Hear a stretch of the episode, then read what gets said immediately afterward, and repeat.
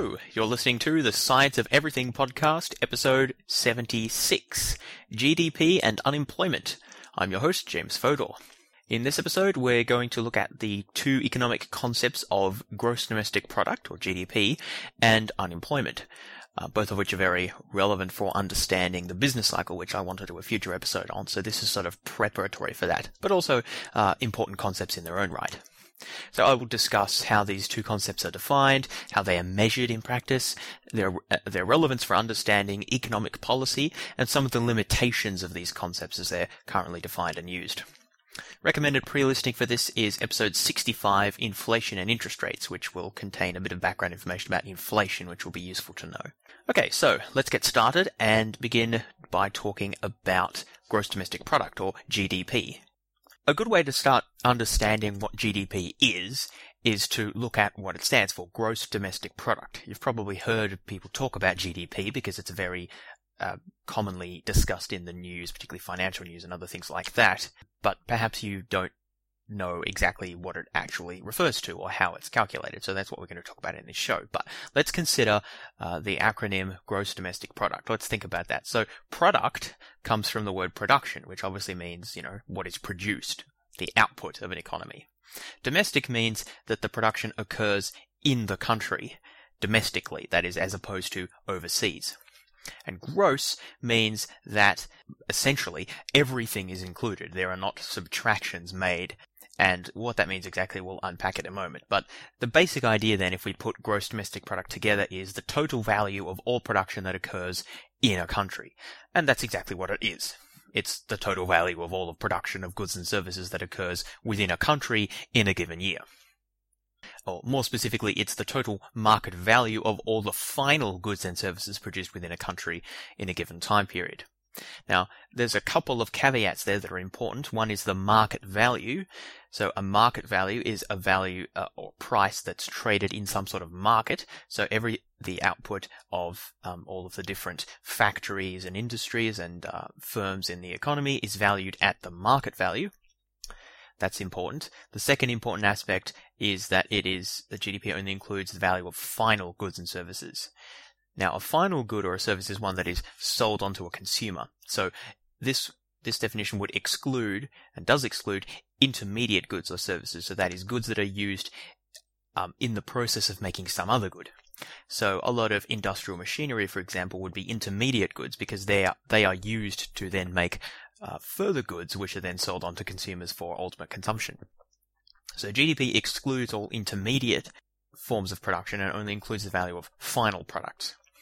To to understand why it's done this way, think about the production of bread, or a simple um, idealized form of the production of bread, which is useful for thinking about these things. Just think about bread um, needs to be baked, and to bake bread you need flour. To get flour, in turn, you need to grind wheat, which in turn is produced in a field. So wheat is used to make flour, flour is used to make bread. Flour is an intermediate good which is produced from wheat but is in turn not generally, or for the most part, sold uh, separately to consumers, but mostly it's used to make bread and other baked goods. So flour would be an intermediate good here. Now, the way G D P works is that instead of adding up, say, the value of the wheat sold by the farmer plus the value of the flour sold by the flour mill plus the value of the bread sold by the baker, um, that would be double counting, right? You're, you're, you're counting the value of the wheat three times. You're counting it in the original sale of the wheat, in the sale of the flour, and then in the final sale of the bread, obviously, because each stage of production has to recoup their, their costs, uh, the costs of their inputs. So if you just included the total value of all goods produced, you'd be counting um, intermediate goods or primary uh, materials that are used in the production. You'd be counting them more than once. This would lead to inaccuracies because if you just extended the number of stages of production, you'd artificially inflate G D P, which wouldn't really give an indication of how much is actually being produced. So the way G D P works is that it doesn't just add on sale value of the wheat plus sale value of the flour plus sale value of the bread. What it does is it looks at the sale value of the wheat and then it takes the sale, the sale value of the flour and subtracts the cost of the wheat and only adds on the additional increment. Likewise for the bread, you take the sale value of the bread, subtract the cost of all of the inputs, and only add on the value, the additional extra value of the bread. This is called a value-added method, where the cost of all of the inputs needed to supply some good or service is subtracted from the market value of that good or service. So what you actually have is a net gain of each stage of production. This is to avoid the over, uh, the double counting problem. So that's the basic idea of what G D P is, but there's a lot more to unpack um, about how it's measured and some some problems with it, um, and also there's an issue of uh, adjusting for inflation, which I want to discuss. Uh, but first of all, let's talk a bit about how it's actually measured in practice. So, so far, we've just been talking about it as an abstract idea. There are three independent ways of measuring G D P, uh, the so-called production, income, and expenditure methods. In principle, all of these three different methods should yield exactly the same result. Of course, in practice, as a result of measurement errors, then they're not going to yield exactly the same result, but they, they should yield basically the same result because they are three different ways of looking at the same thing. So the production method adds up the value at each stage of production for all of the goods that are produced in the economy. This is sort of like the value-added method that I was talking about before. Implicitly, I was describing the production method to calculating G D P. So the way you do this is that you estimate the gross value of all of the domestic output of all of the different economic activities. Um, then you determine the cost of intermediates, cost of materials and supplies and so on, and deduct those from the final value to obtain the um, the gross value, which you then add into gross domestic product. And you, you need to add that up over all of your different industries, of course, and weight them appropriately. There are many different complicated uh, measures that are used to do this, but the basic idea is you add up the total cost of production, subtract the cost of intermediates, and then uh, sum that over all your different industries and sectors of the economy. So that's the production method. The income method, instead of adding up pr- values of production, it adds up pre-tax incomes of all different types in the economy. So this includes salaries, wages, capital income, so interest, profits, and rent. Um, it adds all of that up, so all of the different types of income that people uh, in the economy earn.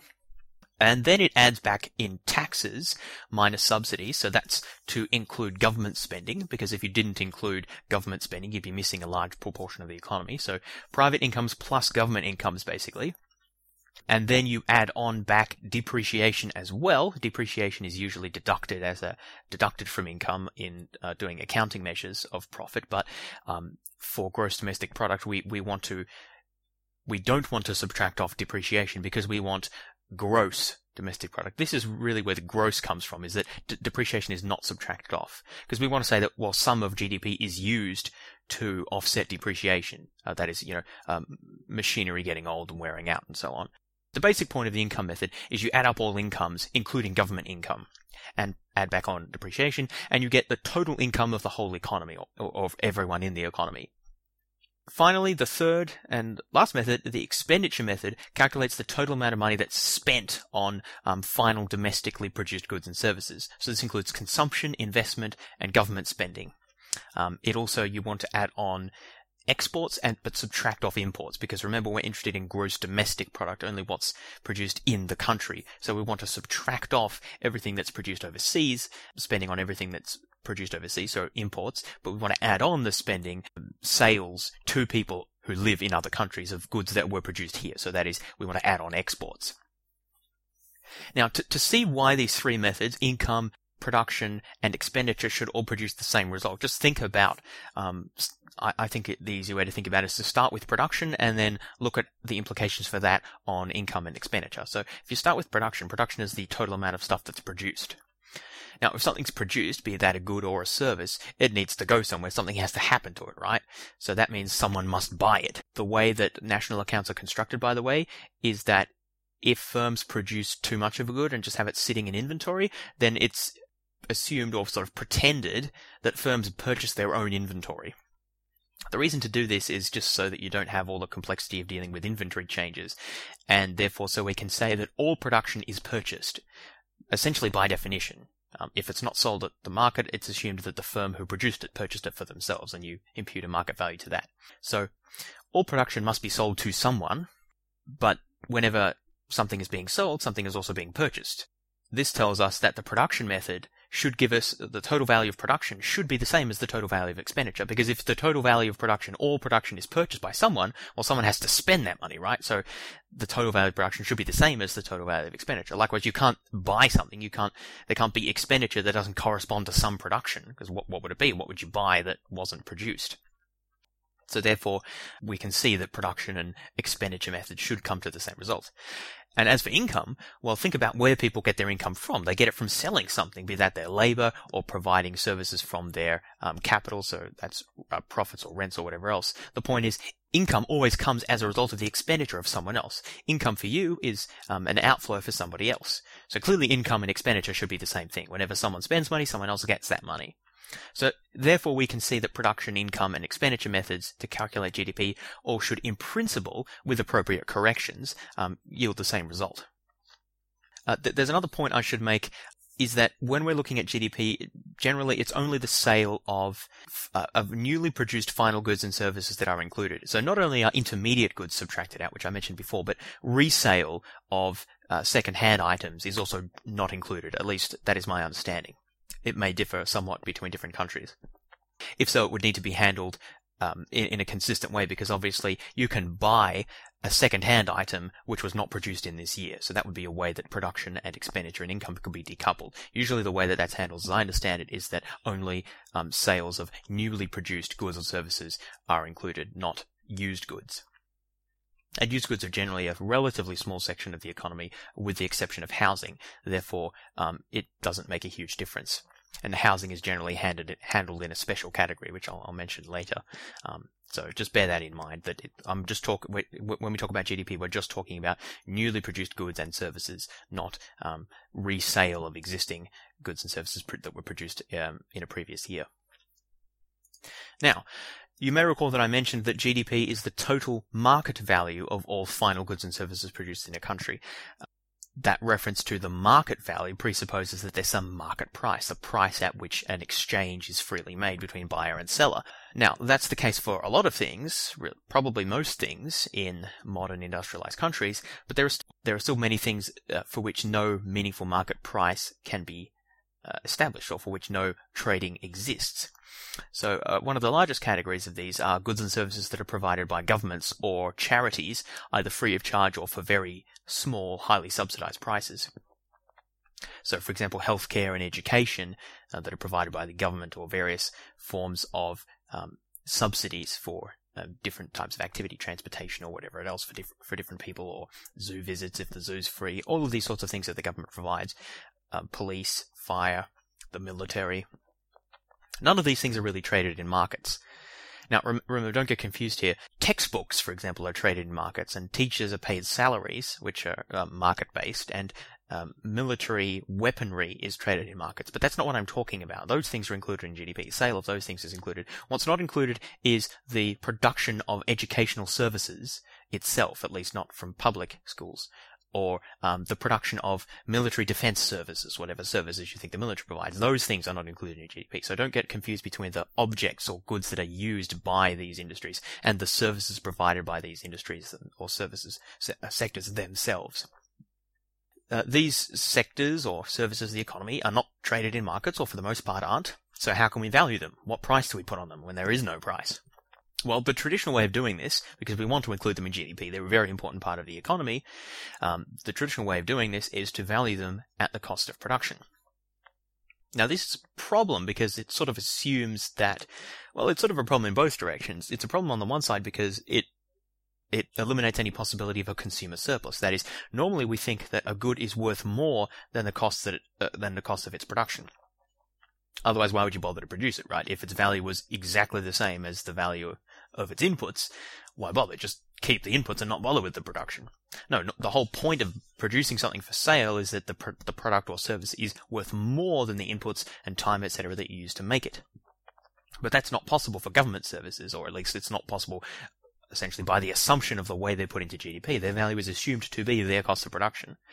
You might say, well, the value of having police and fire services is far greater than the cost uh, needed to, you know, pay the salaries and uh, for equipment and so on of these things. That's the point of having them, right? Because they're really valuable. But that's not reflected in G D P.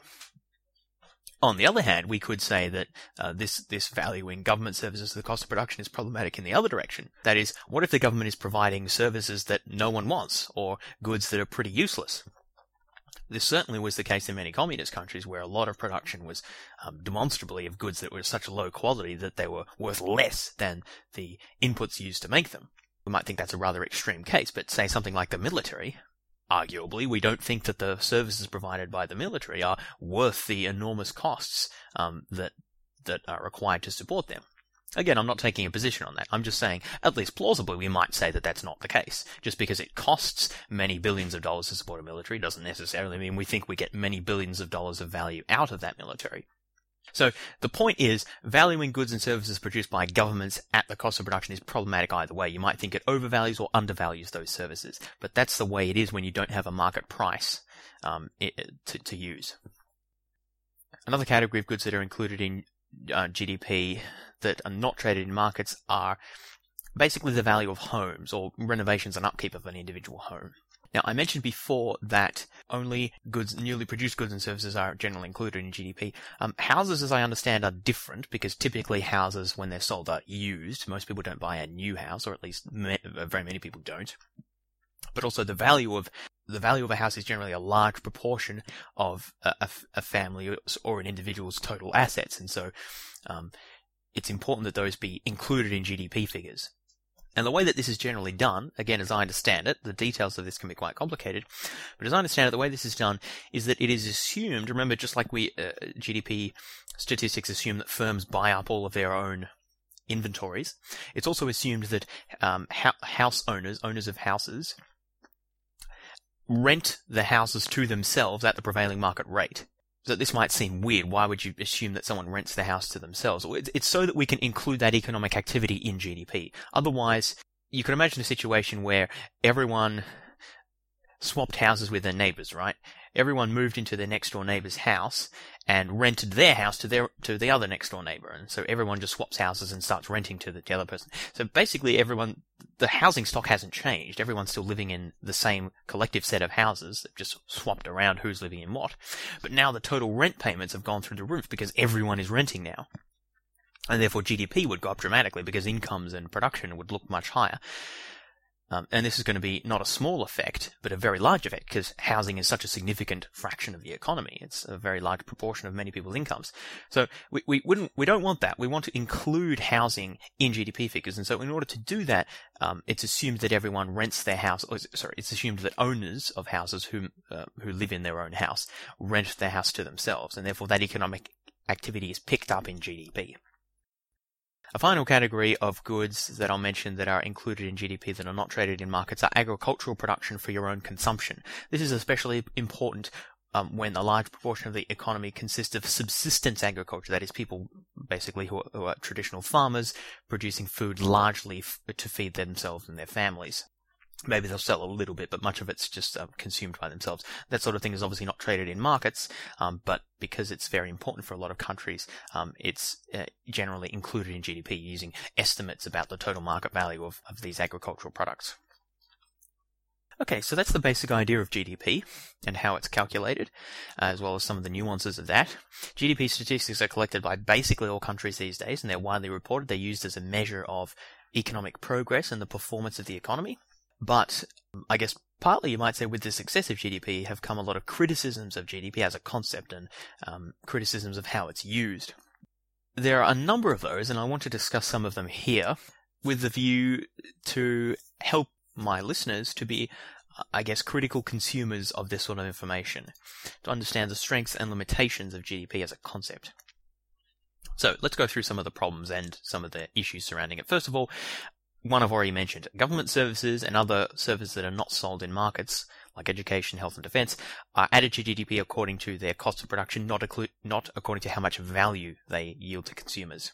I've already discussed some of the limitations of that, which may you may think, depending on the sector, could lead to over- or undervaluing of the values of those goods and services.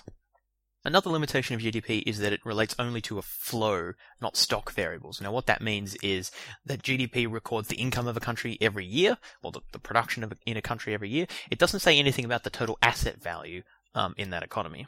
So one problem with this is that if a country is obtaining a large G D P by selling its natural resources at a very prodigious rate, say oil or diamonds or whatever, it will its G D P will look high, but what's not reflected in that is the fact that assets are progressively being sold, and therefore wealth is accruing at the expense, well, income is accruing at the expense of uh, a, de- a declining stock of wealth.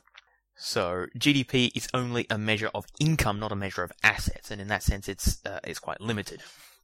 Um, another big limitation of G D P is that it does not factor in what are called externalities. I'm pretty sure I have talked about externalities in a past episode. An externality, just in brief, is a cost or benefit to production that is not factored in to the price at which that um, good or service is sold, because there are no property rights associated with it. So uh, pollution released as a result of producing coal power, for example, is a classic example of an externality. So there's a negative cost associated with that pollution, but it doesn't have to be paid by anyone when coal is burnt and when the power is produced. Therefore, it's not fa- the cost is not factored in to decisions about production and pricing and so on, um, and therefore well, maloptimal decisions are made uh, concerning the relative amount of this production that occurs. You tend to get too much negative externalities and not enough uh, positive externalities. Now, the point about economic growth is that, uh, sorry, the, the point about G D P is that it does not include externalities, either positive or negative, obviously, because an externality is something that's not going to be reflected in the market cost, and therefore it's not going to be reflected in G D P. So if a country increases its G D P by producing a lot of pollution, that pollution is a negative effect, but is not reflected in G D P. Another criticism of G D P is that it does not include non-market economic activities. Now, this is not exactly a criticism because it's not designed to include non-market activities, but it's it's more of a limitation because there are important non-econ- non-market economic activities that we might think are valuable or we might think should be paid more attention to than they are, but be, uh, sort of neglected because they're not included in G D P statistics. So some examples of this are volunteer work, unpaid housekeeping services, barter and other types of trade that don't involve money, and also underground economic activity that doesn't involve or that um, that is not generally recorded or reported to official channels, like a lot of tra- like a lot of tradesmen, babysitters, and things like that. Also, drugs and other illegal activities typically not counted in G D P. So all of these non-market or quasi-market economic activities tend to be excluded, and these can be quite important, especially in a lot of developing countries. G D P is purely a measure of the amount of production and or the amount of income. It doesn't say anything about who receives that income or the distribution of income, so it has nothing to say about distribution. You can, of course, look at the amount of income that different um, sections of the population uh, accrue, but that's a different question to G D P itself. So it says nothing about equality of income. And another criticism of G D P is that it doesn't factor in any consideration for what is being produced, and this is an interesting one. I think I'm still, to be honest, not quite sure how to think about this, so maybe um, I'll give you the idea and you can mull it over and see what you think. The criticism is this: G D P counts any work that is uh, or any the value of any good or service that is sold at a market price, or plus government services and other things like that that are, have imputed um, values to them. But the point is, some types of products that are sold at markets we want to think of as providing value, and therefore a good thing, and other types of things that are sold at markets we want to think of, or we would tend to think of, as compensating for some bad thing that happened, and therefore not value adding in the same way. So, for example, after a natural disaster or a war, there may be a considerable amount of economic activity, maybe even boosting G D P as a result of rebuilding housing and factories and other things like that. But we probably wouldn't want to say that that's valuable in the same way as building new factories. Another example is the value of healthcare, or spending on lawyers and other things like this, or insurance. These are sorts of things that, I mean, they have value in a sense, but in another sense, the only reason they're valuable is because we're trying to protect ourselves from various costs that we would rather not have to bear. You know, other people suing us, or being injured, or, or something like that. Or cleaning up pollution is another example. Seems a bit odd that the the activity of producing pollution is not incorporated into G D P, but cleaning it up, because that costs money, is included in G D P. That seems odd to a lot of people. So a lot of people think that there should be some distinction made between types of economic activity that we think is conducive to uh, conducive to good living, in a sense, and other types of eco- economic activity which are sort of more defensive or try to offset other bad things that happen. I'm still not sure quite what to think about that, because, I mean, bad things do happen, and it's good to be able to avoid those bad things by having healthcare or police protection or insurance or whatever else. But on the other hand, it would be better not to have to bother about that in the first place. So it's it's a bit of a tricky issue about uh, how to think about that, I think. But anyway, it is a criticism that's been made of G D P. Uh, a final critique that I wanted to mention here is that there are many intangible aspects of quality of life which are not Uh, included in G D P. This includes things like traffic congestion, amount of leisure time, public safety, uh, the amount of open space, civic organizations, levels of trust, all of this sort of stuff not factored into G D P in any direct way. And this is mainly, I guess, a reaction to the tendency to use G D P, or specifically G D P per capita. That means G D P per person. So divide G D P by the number of people in a country and you get the G D P per person. There's been a tendency to use this as a measure of living standards. And the trouble with that is that G D P was never intended to measure living standards. It was intended, to, it was developed during the era of the Great Depression, actually, to um, provide a measurement for total levels of production and employment in the economy. It was not intended to be used as a measure of standards of living, but it has since been adopted for that purpose. It can be useful for that purpose, because if you look at other things that we would care about, like, say, life expectancy or infant mortality or education levels or access to communication and other technologies, these things all correlate quite strongly with G D P per capita, although not perfectly. There are, of course, exceptions. G D P per capita does not directly measure any of the aspects of a good life. So at best, we, it's useful as a proxy, um, that is, not as a direct measurement of something, but as an indicator, an indirect indicator for it, because we can use G D P to buy things that are valuable, like health and education and leisure time and other things like that, greater safety, et cetera. So there are correlations, but G D P it's, per capita itself does not measure the standard of living. And so it's important to remember that, uh, because it's often abused and, and misinterpreted as to what it actually uh, what it actually tells us. Now, before moving on to unemployment, there's one final aspect of G D P that I wanted to discuss, and th- that is the issue of adjustments for inflation. Now, I- I've spoken about inflation in episode sixty-five, so um, listen to that if you're not really sure what the idea is, but the basic idea of inflation is that it refers to rising prices over time as a result of an increase in the money supply, generally. Now, the reason this is relevant to G D P is that raw G D P figures are calculated based on current prices. You're, you're adding up the total cost of production or sales figures or whatever across the economy or incomes. That's that's done in basically current uh, money value. Now, that's fine if we're just looking at how G D P is going this year. But if we want to look at G D P over time, especially over long periods of time, we need to adjust for the fact that price levels are changing. And so fifty dollars today doesn't buy as much as fifty dollars did twenty years ago or one hundred years ago. And so we need to be able to adjust for these changing price levels. Uh, doing that is, well, really quite difficult. I think the, the really the big issue is not so much that we don't have data on prices, because we have data on how prices change over time. So you might just think, okay, well, we can just sort of take an average of that and figure it out. The trouble is that in order to work out how much the prices are going up over time, we need to be able to compare the same good. It's not so helpful if we have a new good that is a different price. I mean, how can you compare the price changes if the good is different? But the trouble is, especially over long periods of time, the goods almost always are different. You can look at a car now and a car thirty years ago and compare their prices, but the thing is, cars now are not the same as they were thirty years ago. They're going to have um, additional features like, say, airbags and A B S braking and air conditioning and um, G P S devices and all sorts of other things that they didn't have thirty years ago. Likewise with computers. Even clothing and uh, fruits and vegetable, fruits and vegetables can potentially change in their quality and range and so on over time. And so it's very difficult to adjust or control for the changes in quality of, of products over time. And there are various ways of doing this, which I won't get into here, but the difficulties in properly adjusting for inflation is actually one of the biggest challenges with measuring G D P over periods of time. There's one final aspect of comparability, or the difficulty of comparability of G D P figures, which concerns not comparability over time, but comparability between countries, because that's one of the biggest things we want to do with G D P, right? We want to compare different countries and see how they're going. But the trouble is, many countries use different currencies. So if I want to compare the G D P of Japan to the United States, I have to compare, find some way of comparing a total G D P in yen to a total G D P in U- US dollars. How do I make that comparison? Well, a simple way to do it would be to use the market exchange rate, uh, at which yen are exchanged for U S dollars, and just convert one to the other. So they convert all foreign G- currency G D Ps to U S dollars and compare them in that. Uh, that is done, and that's called G D P at nominal exchange rates. The trouble with that, though, is that exchange the exchange rate uh, that prevails on international currency markets does not reflect the v- the relative value of all goods and services.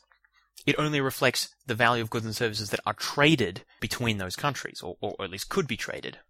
So, for example, um, the price of commodities like oil and steel and things like that, or um, even industrial machinery and all sorts of other things that are easily shipped between Japan and the United States, the value of those things is likely to have an impact on the yen U S dollar exchange rate.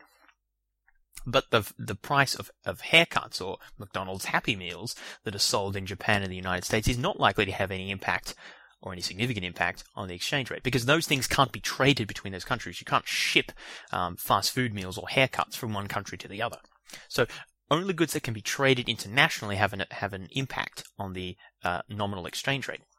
But that poses a problem, because it, it can mean that the prices of goods that are not exchangeable between countries can be dramatically different from one country to another.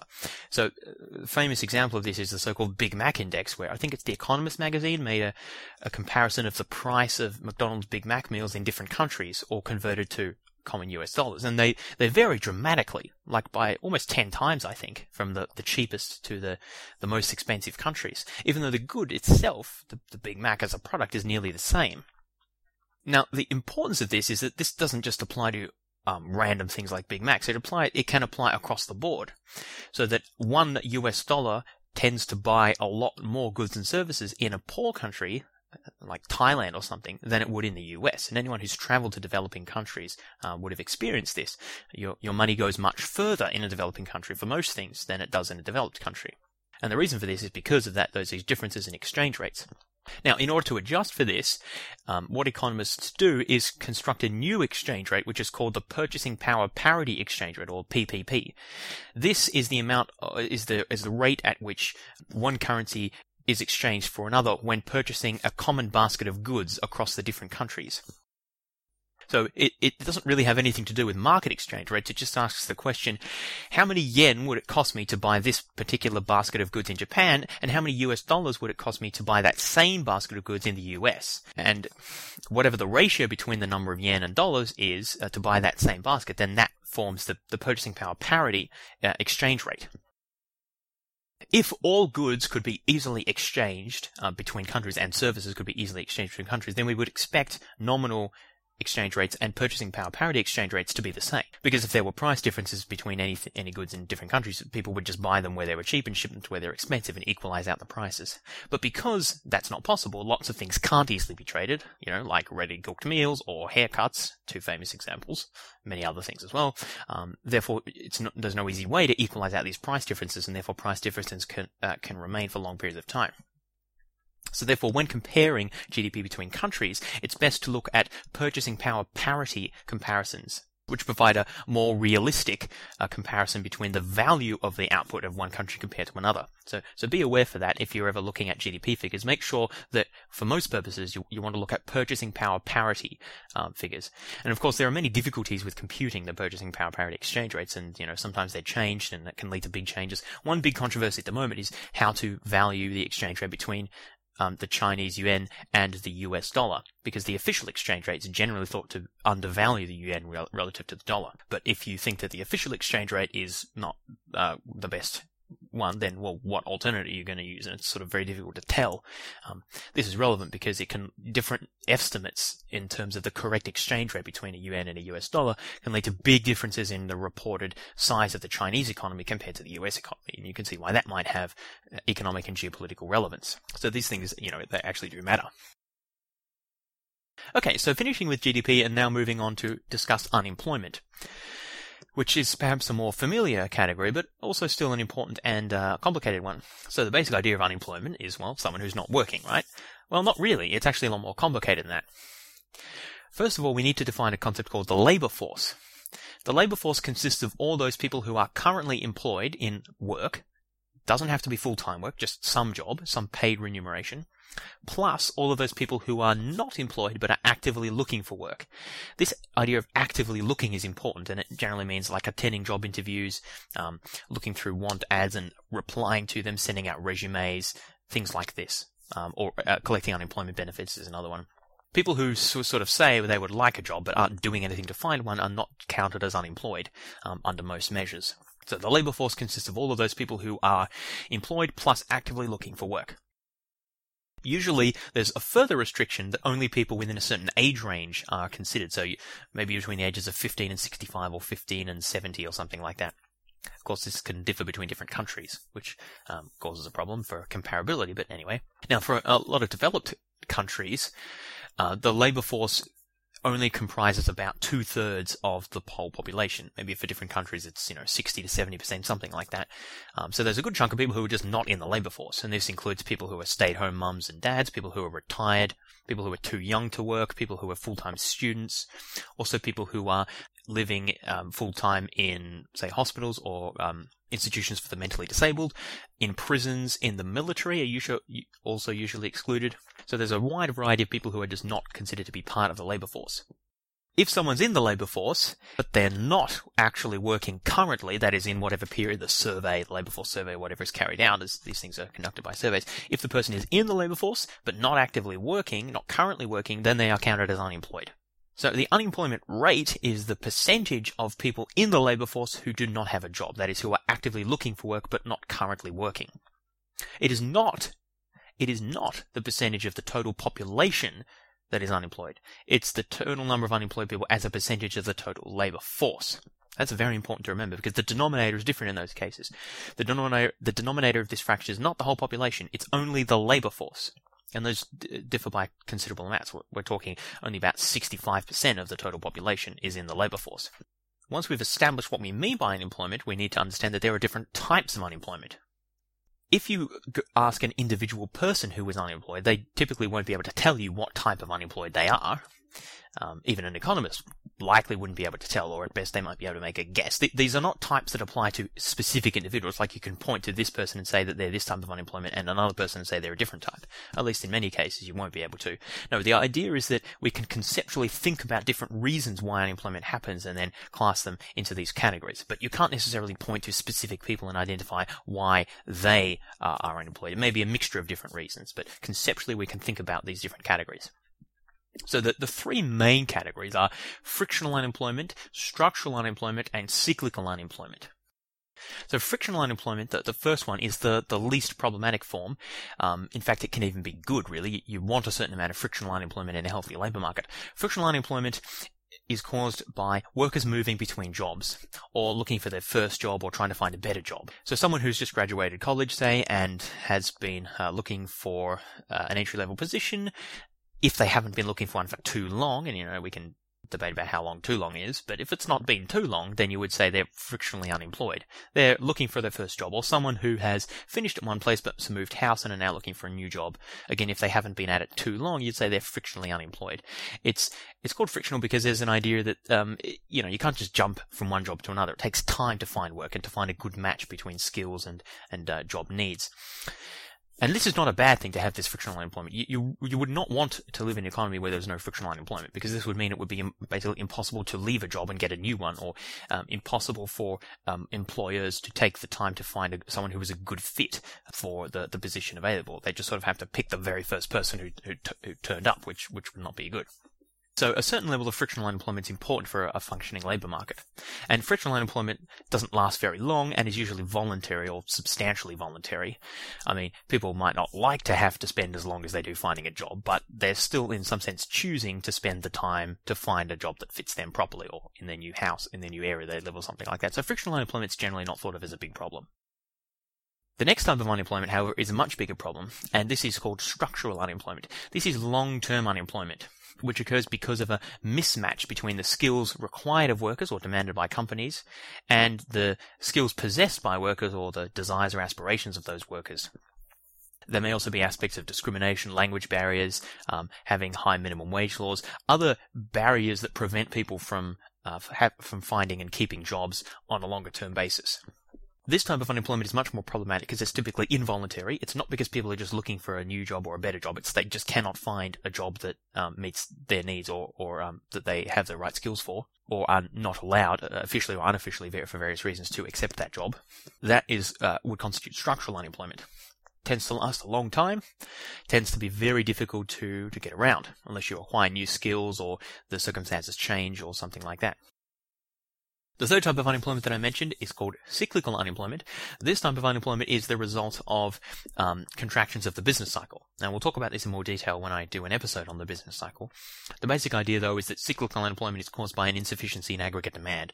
So there's not enough spending in the total economy, therefore not enough jobs available, and people are, go out of work because there's not, not enough jobs being offered as a result of the insufficient spending. It differs from structural unemployment in that there's no particular There's nothing particular that the workers lack. They don't lack the skills, or they don't lack language skills, or it's not that wages uh, have been set too high by legislation or anything like that. It's it's just that there's not enough demand in the economy. Structural unemployment is not caused by a lack of aggregate demand. You can have as much demand as you wanted, but still have structural unemployment because of the mismatch and other barriers preventing people from getting jobs. So structural unemployment and cyclical unemployment are are distinct. In some uh, cyclical unemployment can get very high during recessions or depressions, uh, but it tends not to. It tends not to be very high over a long-term period. So, like, you can't really have cyclical unemployment that lasts ten or twenty years because it's not really cyclical at that point. It's it tends to come in waves and then and then diminish um, as, over the course of the business cycle. However, cyclical unemployment can lead to structural unemployment as a result of um, if the people who were originally went out of work as a result of recession then um, find it very difficult to re-enter the labour force as a result of not having relevant skills or deteriorating skills over time, or just having been unemployed for a long period of time, et cetera. So they can uh, interact with each other. There's a final form of unemployment, which is a, it's not exactly distinct from the others, and it's sort of similar to structural, but I wanted to mention it, and that is hidden unemployment or underemployment. And this is people who want work but are not actually counted as being unemployed because they're not actively seeking work. This might be because they already have work, but maybe they have a part-time job but they want a full-time job, or they want more hours than they're able to get. Or it could be because they're just discouraged from actively seeking work because they think that the odds of finding a job are very poor. Or people who are involved in various government programs but would rather be, and therefore not counted as being unemployed, but would rather be in a paying job, retraining programs and other things like that. Um, various people who have been discouraged or not counted among the unemployed, but kind of really should be. And it's important to remember that, that these people exist and can actually, if you include these people in the unemployment rates, for many many countries that could double the um, unemployment rate if you include these sort of hidden underemployed people. Unemployment is a, a big problem. It's not just a big problem because people don't earn the money, it, though that is one reason it's a problem. There have been a number of studies done about the costs of unemployment in terms of the psychological and sociological effects on people. It's been found that particularly long-term unemployment, a little bit of unemployment, it's not so much of a problem, but over a long period of time when people can't find a job, especially because of structural unemployment, um, that leads to a great deal of uh, loss of self-esteem, loss of feeling of control over one's life. It tends to lead to people to, to become depressed and uh, increases levels of stress. People have even found a significant increase in total mortality and various rates of diseases and suicides with people who are unemployed or long-term unemployed compared to those who are working. There are, even apart from the economic costs of unemployment, there are a lot of social and psychological costs which need to be more in mind. And that's the reason I think why unemployment is something to be concerned about, and a reason we want to try and promote a, a dynamic labour market which allows people to, to find work um, without having to wait a ridiculously long amount of time. Now, final little issue that I want to talk about before ending this show is technological unemployment. This is something that's received, I mean, it sort of comes and goes. It's receiving a bit more attention lately as a result of the recent progress in um, machine learning and artificial intelligence and this sort of stuff, leading people to be more concerned about uh, machinery, automation, and particularly uh, artificial, intel- artificial intelligent computer programs replacing labour and leading to loss of jobs. So this is the notion of technological unemployment, people who lose their jobs as a result of technological change and indu- introduction of new, in- in, um, new inventions, machinery and computers, et cetera.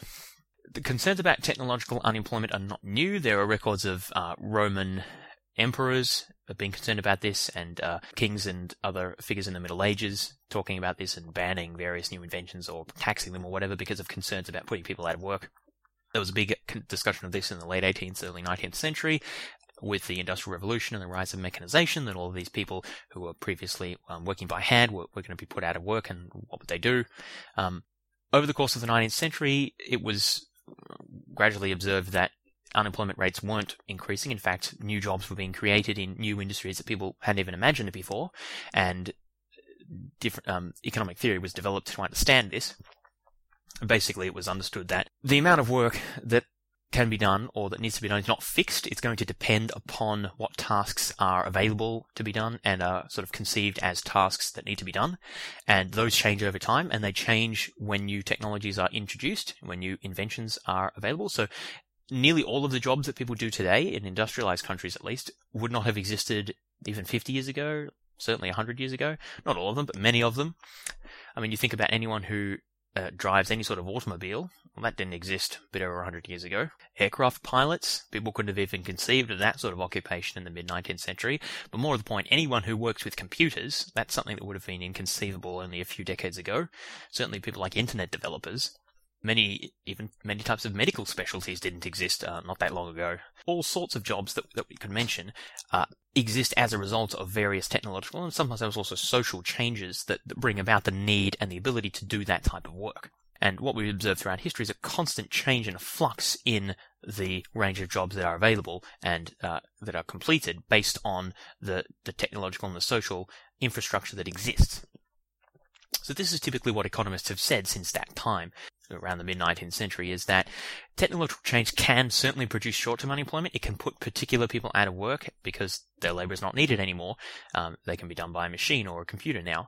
However, economists have generally said there's no reason to think that unemploy- that sorry that technological progress is going to lead to an increase in long-term unemployment um, over a long period of time. Certainly, and I mean, the big argument for this is if that was the case, there should be about ninety-eight percent unemployment now, because about two hundred years ago in most countries in the world, over ninety-five percent of people were involved in agriculture in many places. So since only about two or three percent of the of most developed countries, only about two, two or three percent of the labour force is working in agriculture, a simple argument would say, well, all the rest of those people should be unemployed, since we've now found a way of producing enough food to feed everyone with only a few percent of the population. Now, of course, that's not the case. Everyone else has found, or most other people have found, new things to do that didn't exist two or three hundred years ago. The question, though, is whether this is going to continue indefinitely into the future. The fact that it's happened in the past uh, doesn't imply that it necessarily will in the future. Maybe new technological developments, particularly with um, ever smarter computers and artificial intelligence, will eliminate the need for any sort of human input at all into the productive process, and humans will cease to have any value, or for the most part will cease to have any value. That's the concern anyway. I'm a bit skeptical about this. I think many economists still don't really buy this argument. The, the basic idea is that just because we can't see now what a lot of people will be doing in thirty years' time or forty years' time doesn't mean that they won't be doing something. Past experience indicates that things will be found for them to do. There's also the notion of comparative advantage. As long as humans have some comparative advantage relative to machines, that means there'll be some market niche for them. You can look at one of my past episodes where I talked about comparative advantage for further explanations of what I mean by that. Uh, bottom line is no one can say for sure um, because the future is uncertain. Generally, economists are not too worried about technological unemployment, at least in the long term. It is certainly the case that in the short term there can be significant adjustment costs, and uh, structural unemployment can result from, from rapid technological change. So I definitely think that there's uh, concerns there and something we need to look into. Uh, I don't think it's going to be the case that, you know, in thirty years' time, computers are going to have taken over, you know, ninety percent of jobs in the economy. But we can never be completely sure about things, and at the very least, it's a good to understand the um, the debate and sort of the arguments um, pro and con these sorts of concerns, and certainly an understanding of what is meant by unemployment and how it's measured and how the concept is understood in in, um, in an economic sense is important to understand these concerns. And hopefully, you got that out of today's show. So that brings to a conclusion of what I wanted to talk about today. Hopefully you enjoyed this episode.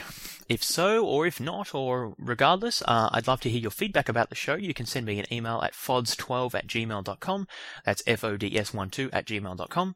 I'd also be obliged if you would go to iTunes or the iTunes website and leave a review for the Science of Everything podcast. That's helpful to attract new listeners to the show.